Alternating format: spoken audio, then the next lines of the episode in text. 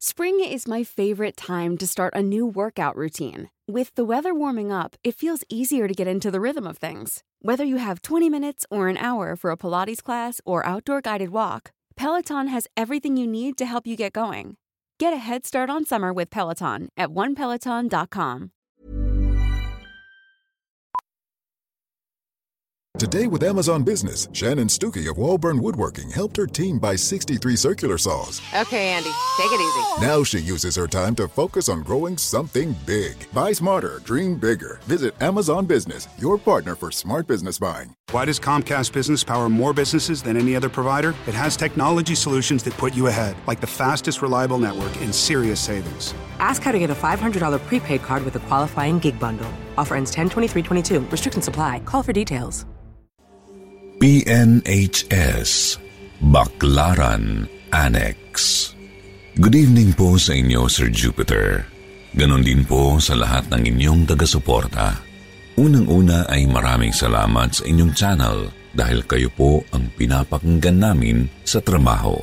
Ngayong gabi ay magsishare din ako ng karanasan ko sa mga multo.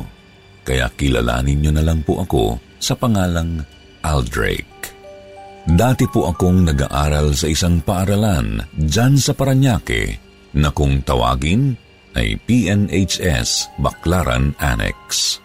Mga taong 2015 lang po ito nangyari, Sir Jupiter.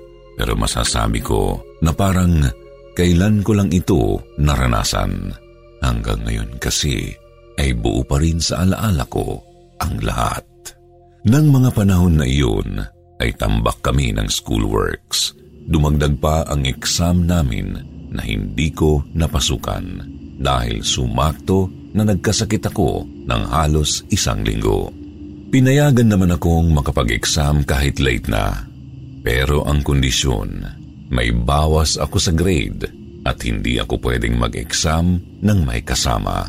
Sa madaling sabi, ay kinailangan nila akong ihiwalay ng kwarto.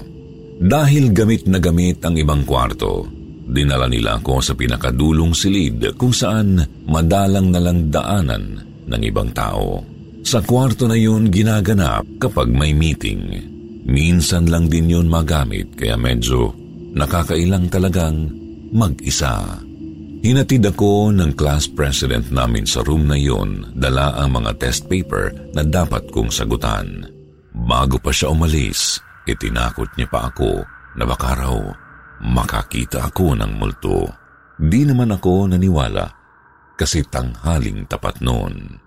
Dahil walong subject ang kinailangan kong sagutan, inabot na ako ng alas 6. Hirap na hirap ako pero mas nahirapan ako sa paligid ko. Mula po kasi ng dumilim na Sir Jupiter, pakiramdam ko ay may kasama ako sa loob ng kwartong iyon nakikita ng dulo ng mata ko na parang merong imahe ng babae sa kabilang dulo ng row.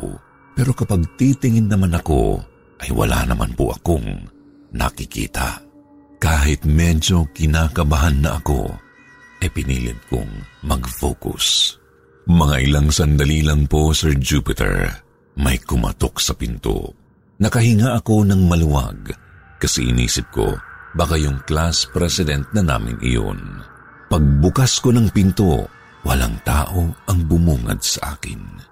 Pagtingin ko sa hallway, malinis at tahimik. Walang kahit na sino.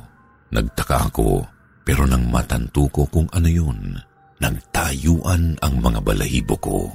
Nagdalawang isip na ako kung tatapusin ko pa ba ang exam pero pinagpatuloy ko pa rin. Sa sobrang takot ko ay hinulaan ko na lang ang ibang number. Maya-maya ay bigla ko na lang napansin na meron nang nakasulat sa blackboard. Ang nakalagay ay Flora. Nilingon-lingon ko agad ang paligid ko. Pagbalik ko ng mata ko sa pisara, biglang nahulog sa sahig yung chalk at yung eraser sa sahig. Pinilit kong magsawalang bahala na kunwari ay wala akong nakikita. Bumalik ako sa pagsasagot habang pinagpapawisan ng malamig. Napahinto ako nang mapansin sa gilid na meron na namang nakaupo doon Mabilis kong nilingon pero naglaw ito. Napatayo na ako sa kinauupuan ko nang biglang tumilapon yung mga papel ko papunta sa ilalim ng upuan. Nanginginig po ang mga kamay ko noong mga sandaling iyon. Pero wala akong magawa kasi kailangan kong ipasa yung mga papel na iyon. Kaya kahit sobrang kinakabahan na ako, nilakasan ko na lang ang loob ko. Marahan akong lumapit papunta sa ilalim ng desk. Pag-abot ko sa mga papel, biglang may kamay na humawak sa kamay ko. Napakalamig po ng kamay niya at kamay po ng babae. Hinila ko agad yung kamay ko at halos madapa-dapa ako makaatras lang. Nagsumiksik ako sa gilid ng pinagsasandalan ng mga walis. Mula sa kinalalagyan ko ay sinilip ko ulit ang desk. May nasisipat akong babae doon na nasa ilalim din. Nakabend yung buong katawan niya para lang magkasya sa ilalim. Nakahinga ako ng malalim nang dumating si Mary Jane, yung class president namin. Sa sobrang takot ko, ibigla niya akong niyakap. Sinabi ko sa kanya na may nakita akong multo, pero sa halip na maniwala, eh nairita lang siya. Hindi niya ako iniwan sa kwarto na iyon. Pinabantayan ako sa kanya ng advisor namin. Sa kanya ko kasi kailangang ipasa ang mga papel ko. Medyo gumaan ang pakiramdam ko kasi dalawa na kami sa loob. Nasa likuran ko lang siya at tahimik na nagse-cellphone. Kaya binilisan ko na ang pagsagot kasi malapit na kaming mag-uwian. Mga limang minuto pa lang, hindi na tumitinta yung ballpen ko. Kaya nanghiram ako kay Mary Jane sa likuran ko. Inabot naman niya agad sa akin. Paglingon kong muli sa likuran ko, wala naman si Mary Jane. Kakarating lang niya galing CR at hindi man lang nagsabi na umalis pala siya. Kinilabutan na naman ako dahil hindi ko alam kung sino yung nag-abot ng ballpen sa akin. Tinatawanan lang ako ni Mary Jane kasi akala niya Nagdudumi lang ako. Putlang-putla na kasi ako dahil sa takot. Pinakiusapan ko si Mary Jane na umupo sa tabi ko. Gusto ko kasing makasiguro na siya talaga ang kasama ko. Pumayag naman siya, kaya nakahinga ako ng maluwag. Habang nagsasagot ako, bigla akong kinalabit ni Jane. Tinanong niya kung naamoy ko raw ba. Yung kandila, tumangulang ako kasi una pa lang Naaamoy ko na yun. Sumilip kami ni Mary Jane sa hallway. Baka kasi may naglalaro ng kandila. Pero madilim na at wala naman kaming nakita. Pinagmamadali na rin niya akong magsagot noon dahil alam ko maging siya ay kinakabahan na rin. Sa sobrang kagustuhan niya na matapos na kami, tinulungan na rin niya akong mag-compute sa math. Pero mga ilang sandali lang ang nakalipas. Biglang umusog yung upuan na nasa harapan namin. Pareho naming napansin yun, kaya't nagkatinginan kami. Tinanong pa nga ako ni Mary Jane kung sinipa ko raw ba. Hindi rin naman daw niya inusog. Sinubukan namin na hindi pansinin pero umuusog yung upuan sa tuwing magsusulat kami. Sa kakausog nga nun, malapit na siya sa desk. Halos hindi na makilala yung sulat namin dahil sa pagmamadali. Pagtingin namin sa orasan, uwian na rin. Gusto ko na sanang hindi tapusin pero pinipilit ako ni Mary Jane. Maya-maya naman po, nakarinig kami ng kalabog doon sa may cabinet. Parang may tao sa loob. Nang tanungin namin kung sino yun, Biglang tumigil yung kalabog. Pabulong kong sinabi kay Mary Jane na una pa lang may nagpaparamdam na sa room na iyon. Kita ko na rin sa mukha niya na namumudla na rin siya. Ayaw naman niyang umalis na kami kasi magagalit daw si ma'am. Nagkasundo na lang kami na kahit anong marinig at makita namin, eh hindi namin papansinin. Nagsagot na lang ulit kami ng exam yung iba, hinulaan na namin. Pero mukhang nakaramdam po ang multo na aalis na kami. Kaya mas naging agresibo siya sa pagpaparamdam. Dalawang upuan na ang gumalaw. Yung mga nakatambak na envelope sa kabilang mesa nagsibagsakan na. Nakafocus lang kami sa ginagawa namin. Nang mapatingin kami sa lapag, nakita namin ang isang anino na nanggagaling sa likuran namin. Anino ng babae, mahaba ang buhok at mukhang nakasuot siya ng bestida. Nagturuan pa kami ni Mary Jane kung sino ang titingin pero ni isa sa amin ay walang may balak. Gumagalaw po yung anino palapit sa amin kaya hindi na kami nagsayang ng oras. Dinampot ko na lang kung anong papel ang makukuha ko. Tumakbo kami palabas ng kwartong iyon. Sa sobrang taranta namin, natapilok pa si Mary Jane. Pagdating namin ng faculty ay tatlong subject lang ang naipasa ko. Naiwan yung ibang papel na hinulaan ko na lang din naman. Kinabukasan ay lumabas ang resulta ng exam ko at inaasahan ko na talagang babagsak ako. Kinausap ako ng teacher namin. Sinabi ko ang totoong dahilan kung bakit hindi ako nakapag-focus. Pero hindi naman siya naniwala. Hindi ko siya nakumbinsi na may multo sa meeting room kahit na sumang-ayon sa akin si Mary Jane. Kumalat sa batch namin yung kwento na yon. Nagkakatakutan tuloy ang mga estudyante. Tinuturing na malas kapag nautusan ka ng teacher na kumuha ng gamit sa meeting room. Hindi ko po alam kung anong meron sa kwarto na yun. Wala rin akong ideya kung sino ang nagpapakita doon. Kasi nung mga naunang taon ko sa school na yun, ay wala naman. Hindi rin naman ako nag-ingay at nanggambala. Kaya naguguluhan ako kung bakit nagparamdam ang multo na yun sa akin. Sa ngayon ay matagal na akong wala sa school na yun.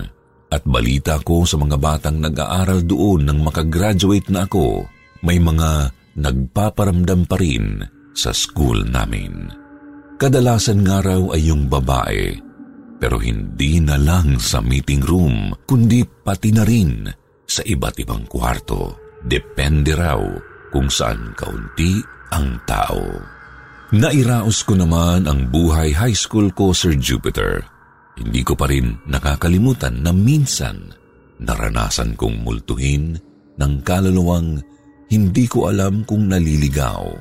Ang palagay ko, wala pa ang school namin, ay nandoon na siya. Hanggang dito na lang po muna. Maraming maraming salamat sa inyong mga nakinig.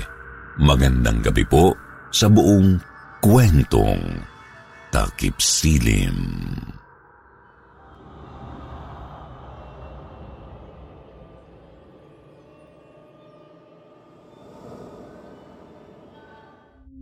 Mag-ina sa ginagawang school sa Paranaque.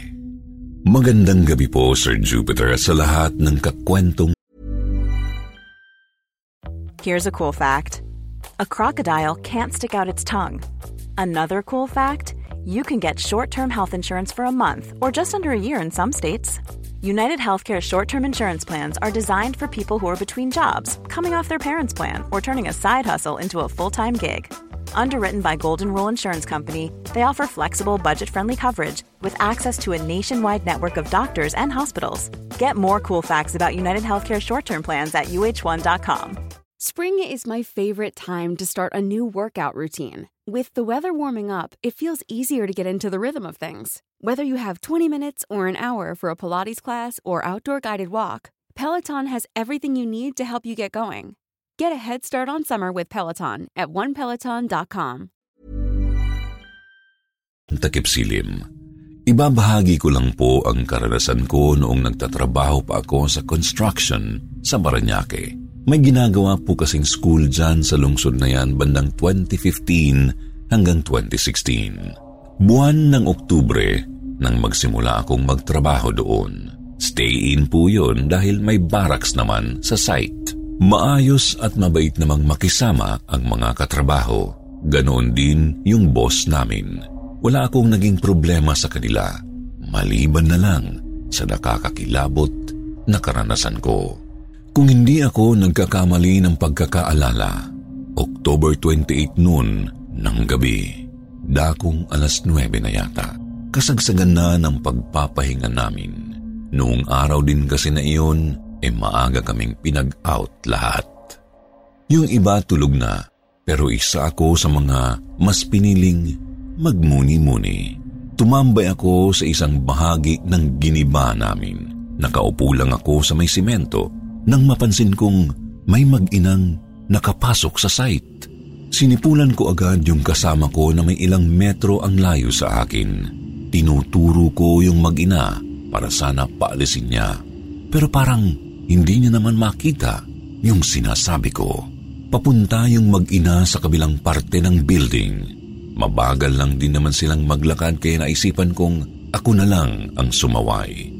Nakasalpak pa sa bibig ko ang yosi nang puntahan ko sila. Pero pagdating ko, biglang nawala yung magina. Chinek ko na yung paligid na pwede nalang pagtaguan, pero wala talaga sila. Biglang may dumating na kasamahan ko na si Gitoy. Nang tanungin ko siya kung may nakita ba siyang magina, sinabi niya sa akin na wala naman siyang nakita.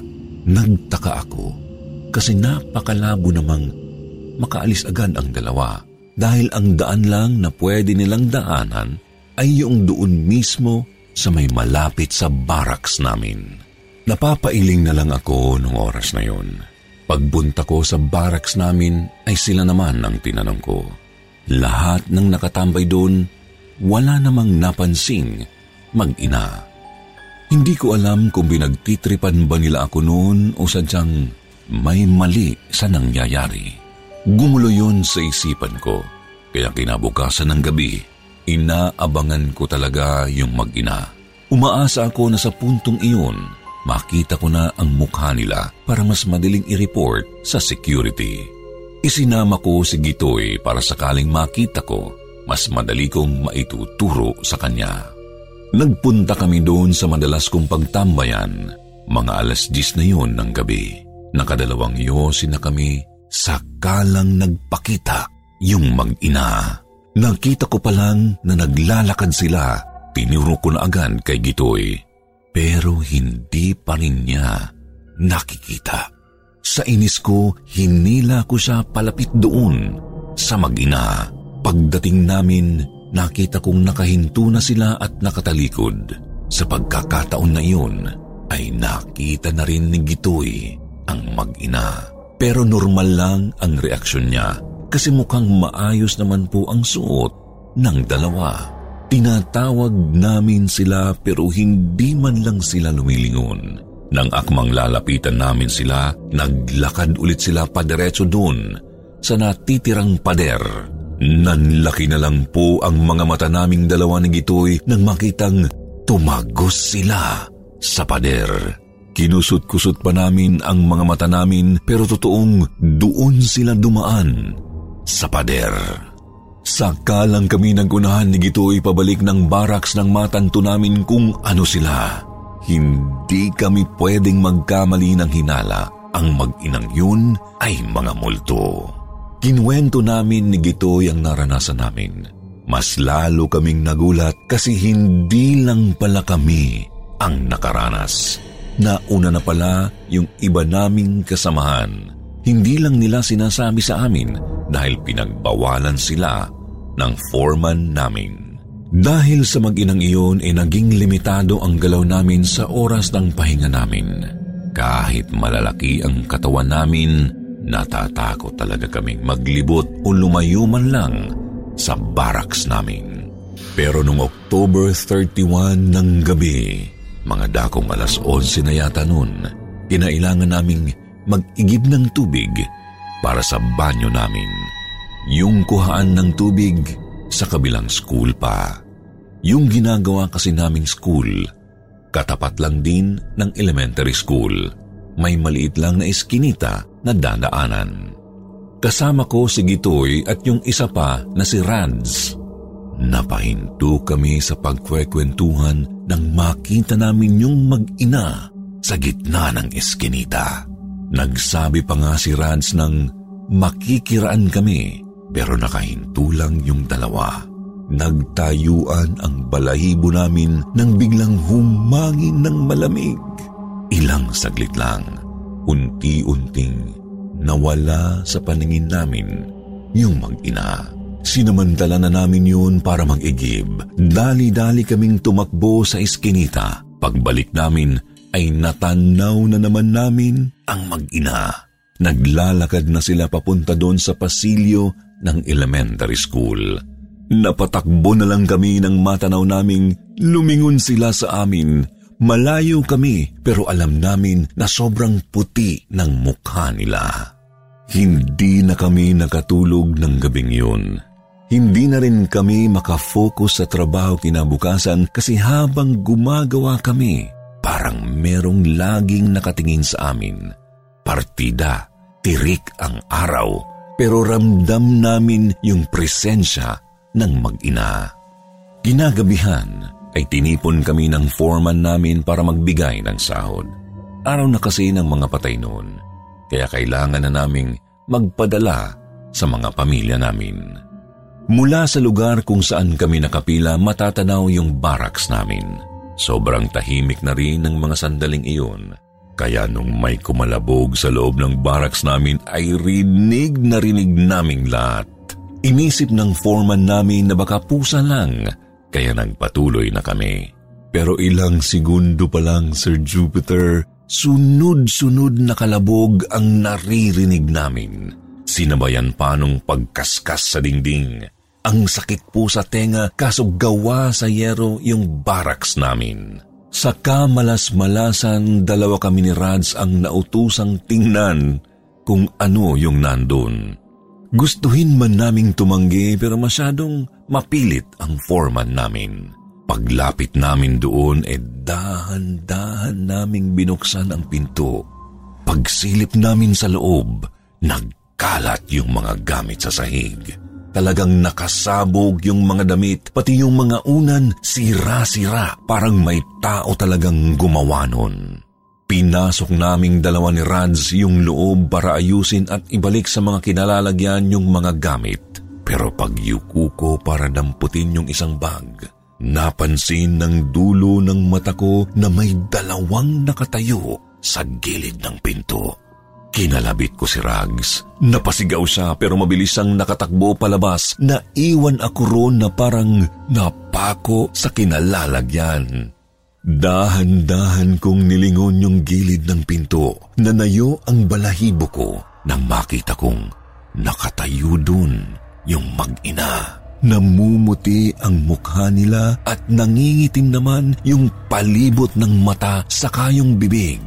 Ang mas nakakakilabot po rito, nakangiti silang dalawa sa akin. Nangatog-ngatog po yung tuhod ko sa takot. Hindi ko na ikakahiya pero nung mga oras na yun, naihina ako sa sobrang nervyos. Hindi ako makagalaw at sobrang sikip po ng dibdib ko. Direkta silang nakatingin sa akin. Pinagpapawisan na ako ng malamig pero ang init ng buo kong katawan para po akong lalagnatin at hindi ko alam ang gagawin ko. Mabuti na lang po ay dumating yung mga kasamahan namin. Nakita nila akong nakaupo lang sa sahig at nakatingala. Sabay-sabay silang lumapit sa akin. Hindi ko na po talaga alam ang nangyayari noon, Sir Jupiter. Namalayan ko na lang na may pinapasok na silang kutsara sa bibig ko para daw akong binabangungot ng gising. Nanigas yung katawan ko pati na rin yung mga daliri. Mga ilang minuto lang po ay naramdaman kong gumaan na ang pakiramdam ko. Nahimasmasan na rin ako. Tinanong nila ako kung anong nangyari. Kaso yung foreman namin ayaw maniwala sa akin. Kahit halos lahat na kaming nagsasabi na may nagmumulto talagang mag-ina doon. Nung gabi na iyon, ay hindi ako pinatulog ng pangyayari na iyon. Kapag pumipikit ako, paulit-ulit kong nakikita yung nakakatakot na mukha ng mag-ina. Hindi ako mapakali. Pakiramdam ko, lagi silang nakatingin sa akin. Palagay ko rin, Yung pagtitig nila sa mata ko, paraan nila iyon para hindi ko sila makalimutan. Inabot ako ng umagang wala akong tulog. Nagsimula ako sa trabaho pero ang utak ko napaparanoid sa paligid ko. Kaya kinausap na ako ng foreman namin at sinabing umuwi na muna ako sa amin. Hindi na ako tumanggi dahil yun na rin naman ang naiisip kong paraan. Pakiramdam ko kasi kapag nagtagal pa ako roon, hindi ko nakakayanin yung takot sa susunod. Tinapos ko muna ang trabaho hanggang alas tres ng hapon. Nagpahinga ako saglit hanggang sa hindi ko namalayang nakaidlip pala ako. Pero hindi nagtagal pinagsasampal na ako ng mga kasama ko. Binabangungot na naman daw ako. Totoo yun dahil sa panaginip ko, nandun pa rin yung mag-ina. Nakatitig pa rin at nakangiti sa akin. Nag-impake na lang ako noon at nagmadali nang umalis sa site. Wala akong ideya kung bakit sa dinami-dami namin doon. Parang ako lang yata yung gusto niyang guluhin. Wala naman akong nagambala, kaya hindi ko malaman yung dahilan kung bakit. Nang umalis ako doon ay hindi naman na nila ako ginulo, kaya hindi na rin ako bumalik pa kahit kailan. Paminsan ay napapadaan pa rin ako doon. Sa ngayon, nagawa na po yung paaralan doon. Nagagamit na rin. Napapaisip lang ako kung nagpapakita rin ba sa kanila yung mag-ina. Pero ganun pa man, masasabi kong yun na ang pinaka nakakakilabot na karanasan ko sa multo. Kung sino man sila at kung anuman ang sinapit nila nung nabubuhay sila, sana ay nahanap na rin nila ang hinahanap nilang katahimikan. Hanggang dito na lang po, Sir Jupiter. Marami pong salamat sa inyong pagtanggap. Mabuhay po ang inyong channel.